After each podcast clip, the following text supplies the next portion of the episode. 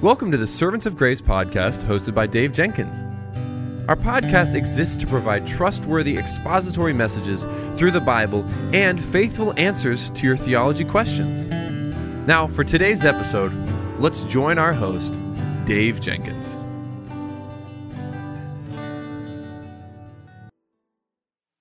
All right, guys. Well, welcome back to the Servants of Grace podcast and to our time of study in God's Word. Right now, we are going through the book of Psalms, uh, specifically uh, book one of the Psalms, which is Psalm 1 through 41. And today we're in Psalm 7. The title of our study is A Cry for Justice. Would you please join me now in prayer before the reading of God's Word?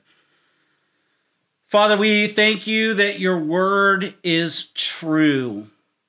We thank you that because your word is true, you are, as Titus 1 2 says, you are a God who does not lie and cannot lie. You are a holy God. You are a just God. And so, Lord, as we look at this text today about uh, false accusations and how to deal with them, Lord, we rest in the knowledge that you are a holy God, that you are a just God, and that your word is true and that all that you have to say to us today from this passage, from this psalm, is meant for us. It is and it is enough for us. So we believe it. We take you at your word because your word is truth. And so we thank you, Lord, that you are your word is true and that it is binding on our lives. So help us, Lord, to now hear your word, to take your word in, to receive it with gladness and joy, to search the scriptures, to receive it with gladness and joy, and to walk it out uh, before a watching world, I pray. In Jesus' name, amen. Well, if you have your Bibles, go ahead and open them to Psalm 7. Psalm 7 starts this way A Shiggaion of David, which he sang to the Lord concerning the words of Cush, a Benjamite.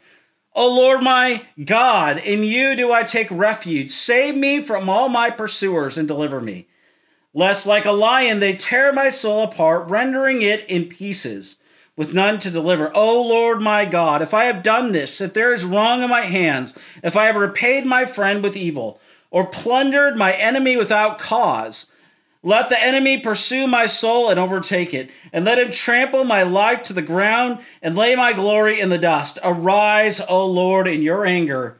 Lift yourself up against the fury of my enemies. Awake for me, for you have appointed a judgment. Let the assembly of the peoples be gathered about you. Over it return on high. The Lord judges the people. Judge me, O Lord, according to my righteousness and, and according to the integrity that is in me.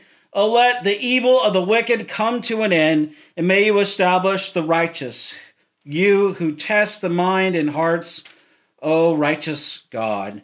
My shield is with God, who saves the upright in heart. God is a righteous judge, and a God who feels indignation every day. If a man does not repent, God will whet his sword. He has bent and readied his bow. He has prepared for him his deadly enemy, his deadly weapons making his arrows fiery shafts. Behold, the wicked man uh, conceives evil and is pregnant with mischief and gives birth to lies. He makes a pit, digging it out, and falls into the hole that he has made. His mischief returns upon his own head, and on his own skull has his violence descends.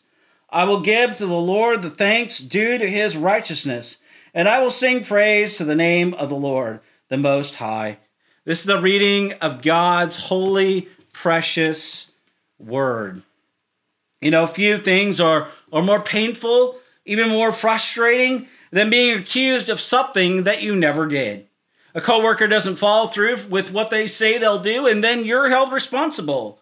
The manager pins the low sales numbers on you or accuses you of something, and so on and so forth. We, we all know people that have been the real people who have faced these sorts of circumstances. In fact, sometimes injustice can be uh, deadly serious. A recent PBS documentary presented the case of Paco Larrañaga. The 19 year old was arrested for a double murder he cannot possibly have committed. On July 16, 1997, two girls disappeared from a mall in the Philippines. At the time, Paco was at school in Manila, 350 miles away on another island. 35 classmates and teachers testified that Paco was with them in Manila that night and early the next morning.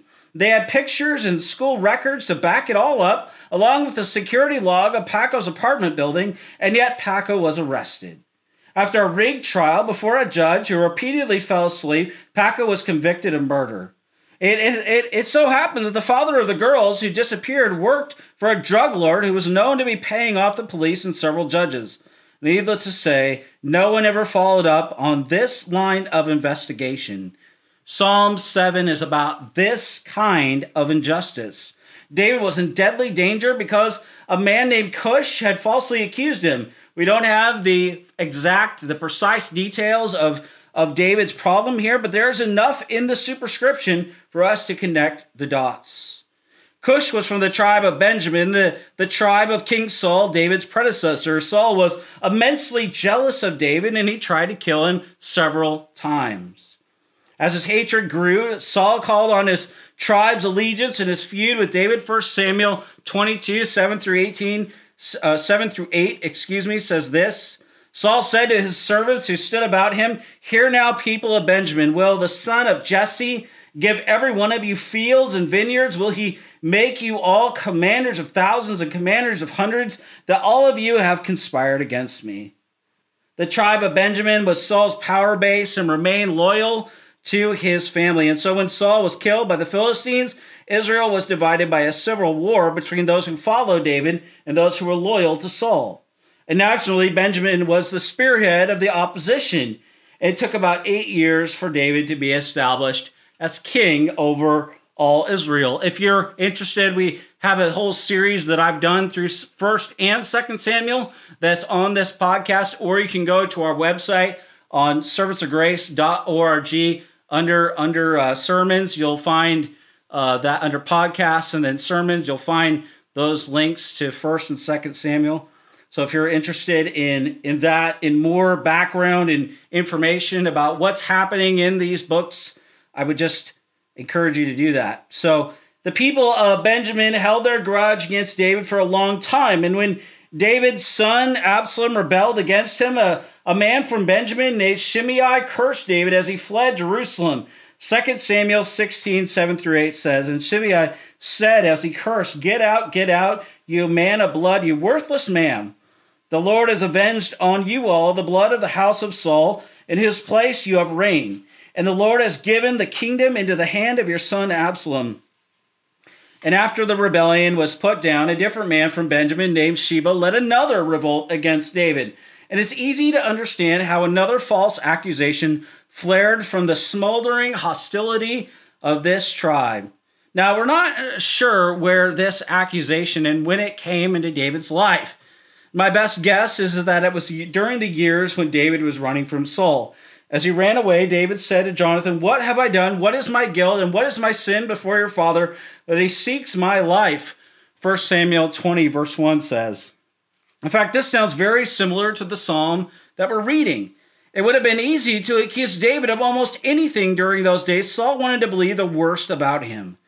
And so, what do we do when we're faced with false accusations?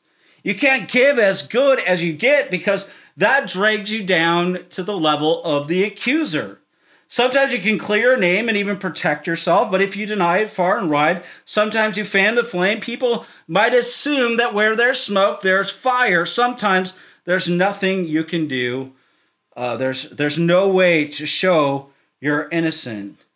And that's ultimately why you need to bring your problem to God. This is what David did. And as we'll see, the Lord Jesus also did. Your God is righteous God. That's why I prayed what I did at the outset of our time together. There's nothing hidden from the Lord that He doesn't already know. And this is why Psalm 37, verse 5 through 6 says this Commit your way to the Lord, trust in Him, and He will do this. He will make your righteous reward shine like the dawn, your vindication like the noonday sun. You see, God is a righteous judge. You can trust him with your whole heart. Titus 1 2 tells us that we have a God who never lies, so you can trust him. You can take him at his word. He has revealed himself as a holy, just, a perfect, good God, so you can trust him. And so we see four steps as David brings his false accusation to God in Psalm 7. David cries for deliverance, claims his innocence, calls for judgment, and closes with worship. First, a cry for deliverance. We need to turn to God. David calls out to God for rescue. Psalm 7, 1 through 2 says, O Lord my God, in you do I take refuge. Save, save me from all my pursuers and deliver me lest like a lion they tear my soul apart, rendering it in pieces with none to deliver. David is not calling out to a stranger. He calls out to God because he knows him and has a relationship with him. The Lord here is in capital letters as a translation of God's name, Yahweh. David cries out to Yahweh as my God in verse 1, based on a personal relation. David runs to God, to God the way we run to a safe room uh, in a tornado. Talking, uh, taking God, refuge in God means trusting that He can and He will provide for you. He is strong enough to shield you. He is faithful enough to guard you. And God does not merely protect you; He Himself is that protection. We take refuge in the Lord. This kind of faith is intensely practical. David's enemies are like a lion ready to pounce, to tear him apart. Does the God you know protect you from real life violence and trouble? David took refuge in a God who stands guard around his people to protect them from real danger. This kind of faith, this kind of practical faith, is also the pathway to blessing. A promise we've already seen in the Psalm. Psalm 2 ends with a promise. In Psalm 2:12, blessed are all those who take refuge in him. Psalm 5:11 says again, but let all who take refuge in you rejoice. Let them ever sing for joy and spread your protection over them, that those who love your name may exult in you. When you place yourself in God's protective care, you will find blessing in the shelter of his wings, as Psalm 91 tells us. Taking refuge in God does not mean that you're doing nothing. David's enemies pursued him, right? Which means that he was running away, but he, he did what he could to escape, but ultimately he trusted God to be his shield. And when Nehemiah rebuilt the wall of Jerusalem, he prayed and he set a guard in Nehemiah 4 9. You should do what you can to protect yourself and clear your name if possible. But ultimately, your hope is not in whether you are vindicated or not. Your hope, your ultimate hope needs to be in the Lord.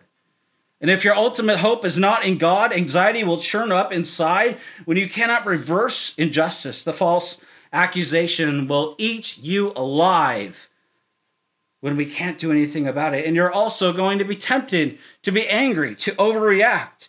In Herman Melville's novel, Billy Budd, Billy is a young, handsome seaman, well liked, with a good future ahead of him. Claggart, the master at arms, has it in for him. In fact, eventually he goes to Captain Vere to accuse Billy of leading a mutiny, a crime punishable by death. Billy Budd is called to the captain's quarters to answer his charge. Claggart walks up to Billy, repeats the, the lie inches from his face. It says this The next instant, quick as a flame from a discharged cannon at night, his right arm shot out and Claggart dropped to the deck. Whether intentionally or, or but owing to the young man athlete's superior height, the blow had taken full effect upon the forehead so that the body fell over lengthwise like a heavy plank. Fatted boy, breathed Captain Vere in a tone so low as to almost be a whisper. What have you done? The, the twin raised the felled one up into a sitting position. The spare form flexibly acquiesced, but inertly. It was like handing a dead snake. Billy Budd killed the master at arms, setting up the moral dilemma of Melville's novel. this tragic punch is a classic example of overreacting in the heat of the moment when we are falsely accused. If God is not your refuge, you're going to be ready to lash out at a moment's notice when somebody lies about you because you are going to be inundated by those lies. Again and again and again, you're going to think them. You're going to rehearse what you might do when confronted with the situation.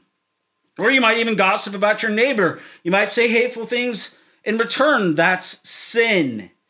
You might become violent. You might destroy something they love in order to get back at them. You'll take matters into your own hands and sin. You might even pray imprecatory prayers Lord, get them, get them. God is a just God. If God is your refuge, you will do what you can to defend yourself and clear your name. But since you believe that God is in control and that He is working for your good, you will have the confidence to be self controlled and even godly when people lie about you. Let's talk about a claim of innocence. Next, David claims his innocence. Cush, Cush words were a false accusation, and David's conscience was clear. Sometimes you can you can fool people into thinking that you're the victim. So you gather the people and friends on your side, even though your hands are dirty. You've never told them the truth. And their sympathy makes you feel good. Their pats on the back, their hugs. It's nice to hear how they're outraged at what supposedly happened to you. You can be like a football player who gives a cheap shot and then acts all innocent when the other guy retaliates and draws the flag. We can fool others, but there is no fooling God. God knows our hearts, He knows our thoughts, He knows the length of our days. And so it's significant. and so it's significant that David claims to be innocent before God Himself. Psalm 7 3 through 5 says, O Lord my God, if I have done this, if there is any wrong in my hands, if I have repaid my friend with evil or plundered my enemies without cause, let the enemy pursue my soul and overtake it. Let him trample my life to the ground and lay my glory in the dust. Selah. The words if is repeated three times. It singles a progression in verses three through four that help us tease out the essence of the accusation leveled against him. When David says, If I've done this in verse 3, he's referring to the specific sin or the crime to which he's been accused. He's not claiming complete innocence. When a defendant pleads not guilty in court, he's not saying that he is completely and utterly without guilt. He's claiming to be innocent of the particular crime. And so the content of the charge becomes more specific. Verse 4 If there is wrong on my hands, if I have done, repaid my friend with evil, or plundered my enemies without cause, Cush was accusing David of treachery to his friends and to his foes. Actually, though, David was known for his integrity. He could have taken Saul's life several times, but he held his hand. And so David is so sure of his innocence, he calls down curses on himself. The word trample in verses 4 through 5 is particularly graphic. A potter tramples the clay. He mashes this with his feet so he can work it. And when grapes have been harvested, vintners trample the grapes to crush them and release the juice that flows like blood. And this, this word was even used of the horses trampling wicked Jezebel into the dust in 2 Kings 9.33. David's curse ends by calling for his glory to be laid in the dust in verse 5. David's glory means his position as God's anointed king with the fame and the accomplishments that come with the role. He puts his crown on the line. The weight of these curses that David willingly calls down on himself shows that he is not guilty. When you feel like you have been falsely could, make sure that your conscience is as clear as David's. God knows our hearts. He knows our deeds. He sees everything we do. He hears everything that we say. He knows exactly what we intend and what we mean. He knows the motivation of our hearts. Remember that we're talking about the Lord. He's the one who created us. He's the one who sustains us. He's the one who governs our world so that we can breathe in it we are owned by God. And so ask God for the clarity to see your own role in any situation. Sometimes what feels like a false accusation is ask as is true. Ask a close friend ask, their opinion. They may see what feels like a false accusation is actually true. He may see something in you that you cannot see in yourself. Ask your spouse, hey, is how are you seeing this situation? What am I missing? This shows humility. The, the, you see, you need to be honest, and you need to be on. Uh, you need to be hum, you need to be honest, and you need to be humble enough to face the truth even when it hurts. If that means that you have to take the log out of your own eye, take the log out of your own eye. If that means that you need to go and, and specifically and honestly apologize to that person, then you go. You go and apologize to that person. And you admit and you own up to what you did. And you ask them and tell them that, hey, I've repented before the Lord. Will you please forgive me? Be willing to eat that humble pie, even though it doesn't taste that good going down. But it is actually good for you because it cultivates honesty, it cultivates humility, and it shows maturity in the grace of God. In fact, sometimes, though, you're going to be genuinely innocent. If you are, they know that you're in good company. David didn't do what they said about him either, and neither did our Lord Jesus, who was sinless. Next, let's talk about a call for judgment. In fact, because of David's innocence, he called for God to sit in judgment and bring him justice. Psalm 7 6 says, Arise, O Lord, in your anger, lift yourself up against the fury of my enemies. Awake for me, you have appointed a judgment.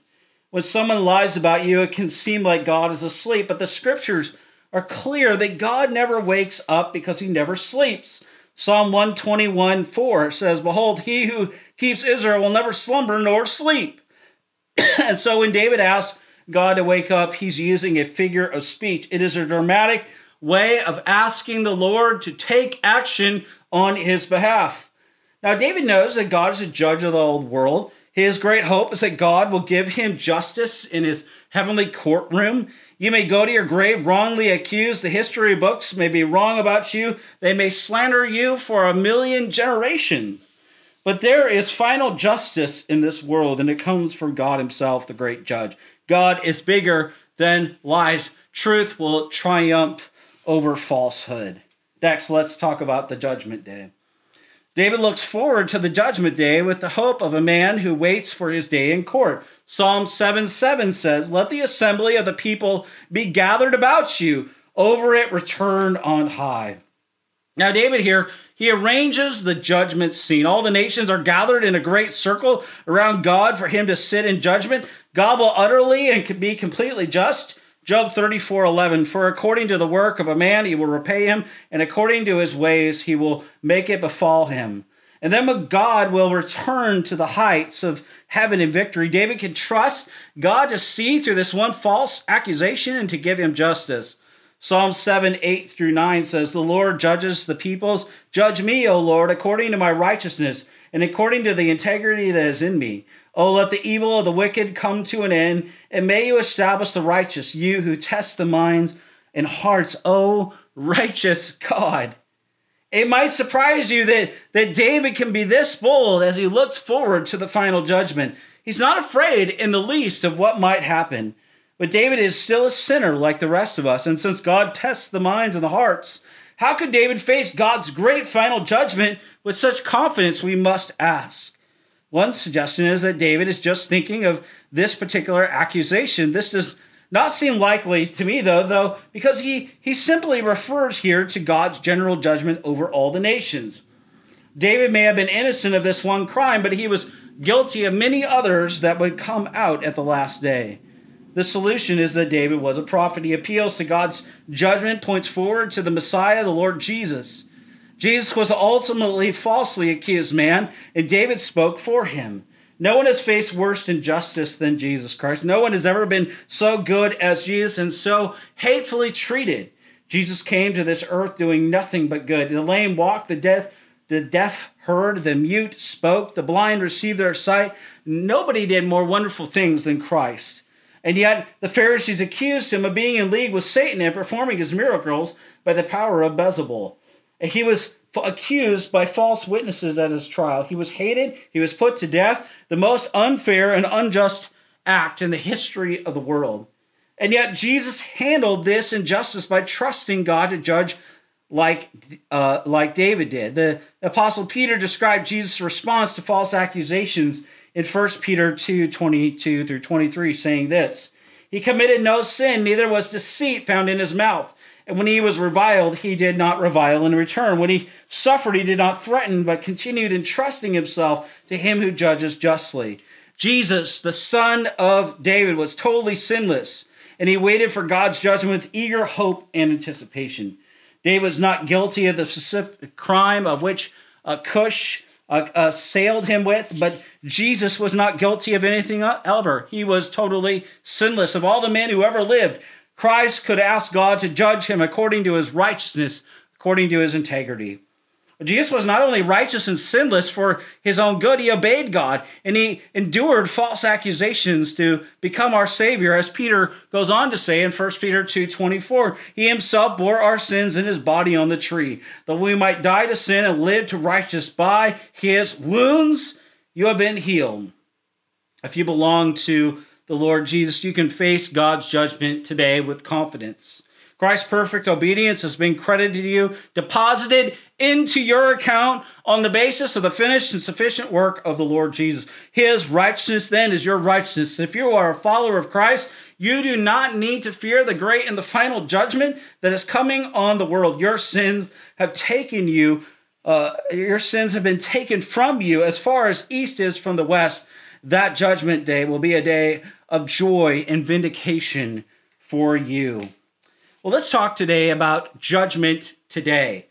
God does not hold all his judgment for that final day. He brings justice and punishment today too, rewarding those who do good and punishing the wicked. The final judgment is the finale of the judgment that God is constantly handing down throughout history. Psalm 7 10 through 16 says, My shield is with God, who saves the upright in heart. God is a righteous judge and a God who feels indignation every day. If a man does not repent, God will whet his sword. He has bent and readied his bow. He has prepared for him his deadly weapons, uh, making his arrows fiery shafts. Behold, the wicked man con- uh, conceives evil and is pregnant with mischief, and gives birth to lies. He makes a pit, digging it out, and falls into the hole that he has made. His mischief returns upon his own head, and on his own skull his violence descend. The principle here is you will reap what you sow. Those who do evil will suffer injustice themselves. God's judgment is not being held for the last day, it is present. It's a daily threat for those who do not obey, obey him. When an archer has bent his, his bow, verse 12, all he has to do is but relax his fingers to let the arrow fly. He cannot hold it long before his arm begins to shake and his fingers grow numb. What a striking picture of the judgment of God. Don't think it's a long way off. Every day, God brings violence back on the violent. He brings cheating back on cheaters. Liars believe lies. His judgment is at work in this world through his divine providence. If you do not know God, this means you need to repent today and to believe on the Lord Jesus Christ. You, you may not have tomorrow. You may think, you know what, I'm all good. You know what, I'm going to the pearly gates of heaven. But the, but the issue, the central issue there, before the, the throne of God, you're going to be asked, Did you repent and put your trust in Christ alone? What do you mean? What do you mean? Did I repent and believe? Today we have right many paths. There's many paths according to our culture to God. Oh, just believe in the in the God of Confucius or the God of Aristotle or Socrates or Plato or believe Muhammad, believe Joseph Smith, believe believe in Jehovah's Witness. Which God do I believe in? How do I get into heaven? Well, John 14, 6 very clearly tells you that Jesus is the way and the truth and the life, and that no one comes to the Father except through him. Friends, this is Christianity 101. There is no other way, there's no other path. The way is exclusive, the way is restricted only to those who repent and believe on the name of the Lord Jesus Christ. Acts 16:31 says, "Believe on the name of the Lord Jesus Christ and you will be saved." It doesn't get any clearer than that. Some people say you can't be reformed and preach those texts. Yes, you can be reformed, and yes, you can preach those texts because you believe that the Spirit is irresistibly drawing people to salvation to repent and believe. That is not about just walking down an aisle to believe and thereby you get saved.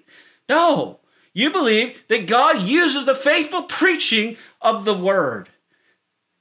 And so we, we we are faithful to the word, and the Spirit uses the faithful preaching of the word to bring about conversion, to bring sinners to repentance and faith in Christ alone. And so I ask you, have you yourself, have you yourself, have you repented and trusted in Christ alone? Do you believe that you can mix and match your religious preferences, your religious choices? And somehow you're going to get through the pearly gates of heaven and be with God's people before the throne, worshiping forever and ever. Do you think that it's only and solely on the basis of your merit, on the basis of your works, that you're going to be in heaven? The only place, if you think that you have any merit, that if you think that your good works get you into heaven, the only place that you're going, friend, and I say this in love to warn you, the only place that you're going to go if you think that your good works or your merit is going to get you into heaven, the only place that you're going to go is to hell. And uh, that's going to be a place of unrelenting, unending conscious punishment. You will experience there the full fury of the wrath of God. But here's the good news at the cross, Jesus bore the full fury of God the Father in your place and for your sin. At the cross, Jesus dealt decisively with the wrath of God that burns against you. And this is why in John 19 30, he says, It is finished. It is finished. One of Jesus' last words is finished. That means that it's signed, it's sealed, it's delivered in the blood of the Son of God and the Son of Man. Your eternal salvation is made possible not because of you. It's made possible because Jesus, the Son of God and the Son of Man, came into the world as a, as a virgin, virgin born child, sinless. And he lived 33 and a half years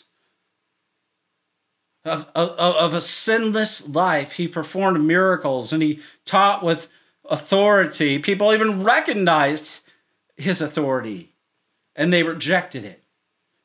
He performed miracles as, as God. He said, I am, seven times, a, a reference that goes back to Exodus 3, where God says, I am who I am. You see, God is who He is. He says, Jesus says seven times in John's gospel, I am.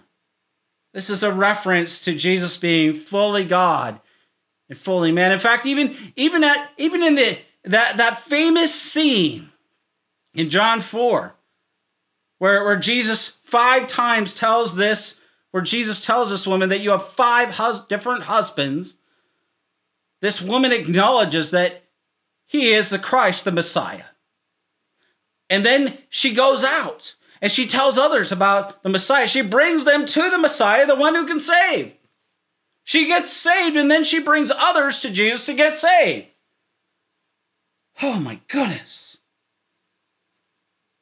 Today is the day, as the Bible says, of salvation. That is why 2 Corinthians 5 17 through 21 tells us to be reconciled to God. This is not your truth versus my truth. This is not a, a, subjective feeling. This is not an experience for you to be had. Christ is the way, the only way. He is the only truth.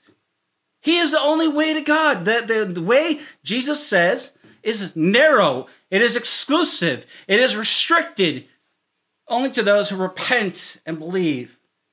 Today we are seeing the rise of New Age teaching and thinking that there's somehow many paths to happiness and joy. And you know what? Kumbaya, buddy. Let's all have a hug and let's get in a huddle and let's hug each other out. And, and somehow that's going to make us happy. But the thing is, is even there, you're not going to find true happiness. And some sort of holy huddle and some sort of personality test like the Enneagram. Instead, you're going to be entrapped by the lies that are emanating, as Revelation 9 tells us, from the pit of hell. That is where false teaching comes from. It comes from the pit of hell. And that is where false accusations come too, because Satan is described in the Bible as a liar, as a slanderer. You wonder, oh, I'm a good person. Go through the Ten Commandments and ask yourself in Exodus 20, ask yourself, how many of those have you broken? And don't just check them off the list. Think about it. Have you ever lied? Have you ever cheated? Have you ever stolen? Have you ever committed adultery? Have you ever coveted? Have you ever had any other gods beside the Lord God? And, and be honest. Because remember, if you lie, that's a sin. And then remember that, that all sin, even one sin, will send you to hell. And the, and the truth is, the Bible in Romans 3:23 and 6:23, they it tells us very clearly that all have sinned. Every single one of us have sinned. And not only have all of us sinned, we are sinners by nature. That means out of the womb, and we are sinners by choice. We desire sin. We love sin. That's why you don't have to teach a child to sin out of the womb. You have to teach them the right and the godly path found in the Word of God. That is why we need to be taught the truth from Scripture to know the right way that we are to go according to God's design. And that is why I'm telling you today if you do not know God today through Jesus Christ, you must repent and you must believe because this way to God through Christ is restricted and it's exclusive only to those who repent and believe and put their trust and their hope in Christ alone. It is not about your good works. It is not about your merit. It is not about your accomplishments or achievements or anything of the sort. It is solely based on the merits and the righteousness of another that you need. That you need. Like you need what more than even that you need water, more than you need sleep, more than you need food. You need the righteousness that Christ alone can offer to you, and He does offer it to you. He offers it by faith alone, by, uh, by, by grace alone, through faith alone, in Christ alone, to the glory of God alone. And that is why Jesus Christ came. He came under the sentence of death to pay the penalty in your place and for your sin and to rise. And by the way, dear Christian, if this doesn't get you excited, I don't know what will.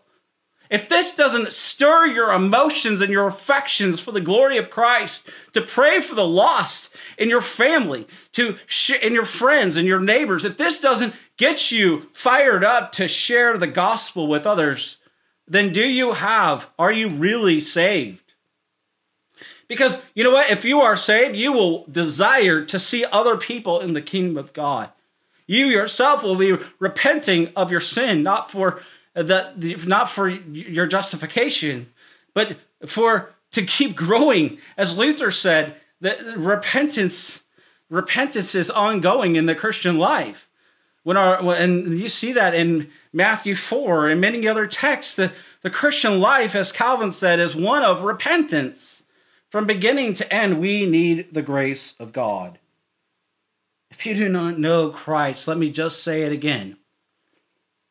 You must repent, believe, put your trust and your hope in Christ.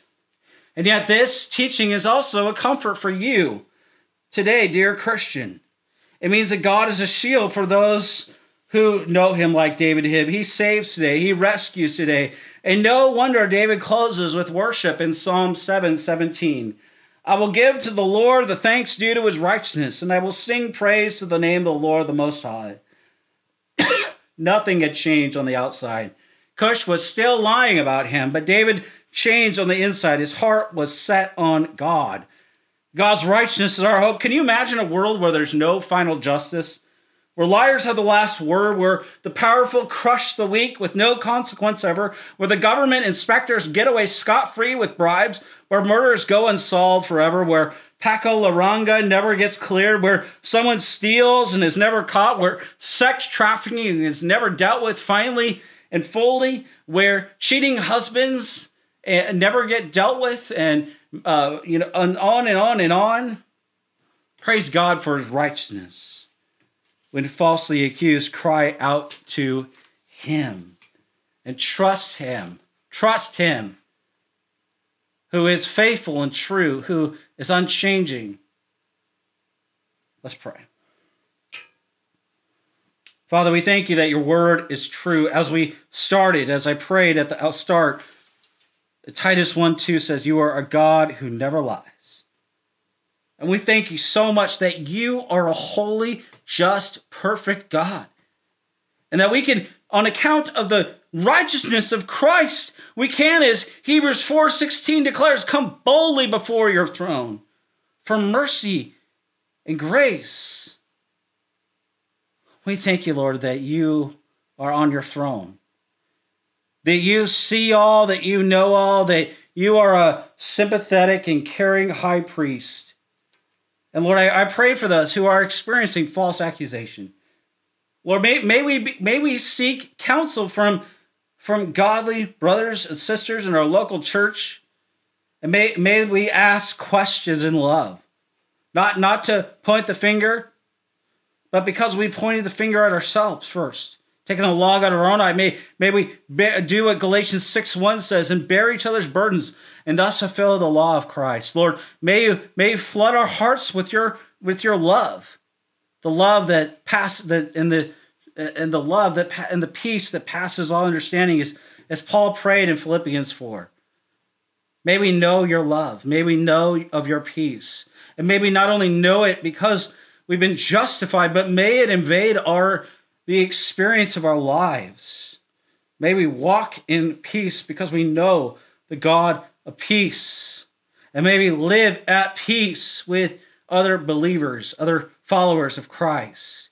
And may we ask our spouse if we have erred with others, if we have falsely accused them, or if we're misunderstanding. May we be humble, may we be honest, maybe not lie.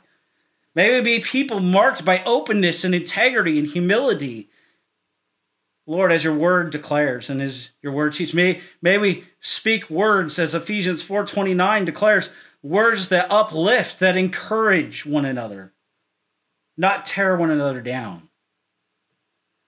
Lord, we Lord, I Lord, I pray for my brothers and sisters who are experiencing false accusation that is real.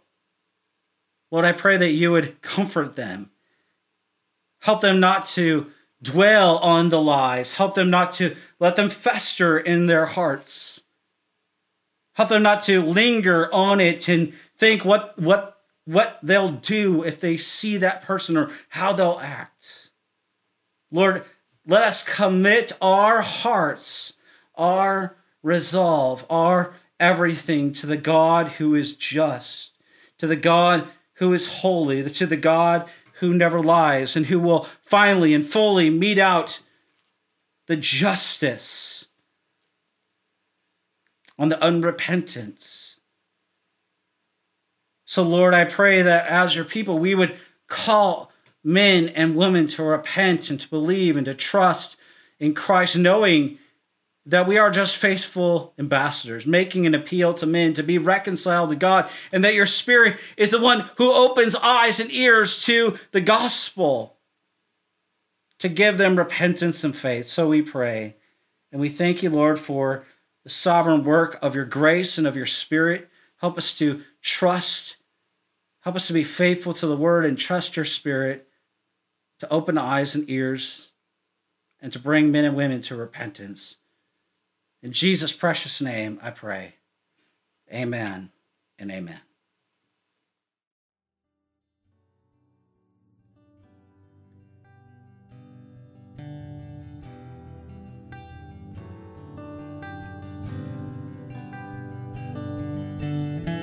Thank you for listening to the Servants of Grace podcast today. If you enjoyed the show, please subscribe, leave a rating on the app, and share our episode with your friends and family. If you'd like to, you can follow us on Instagram at Servants of Grace, on Twitter at Servants of Grace, or by searching Servants of Grace on Facebook. You can also find this podcast on the front page of our website at servantsofgrace.org.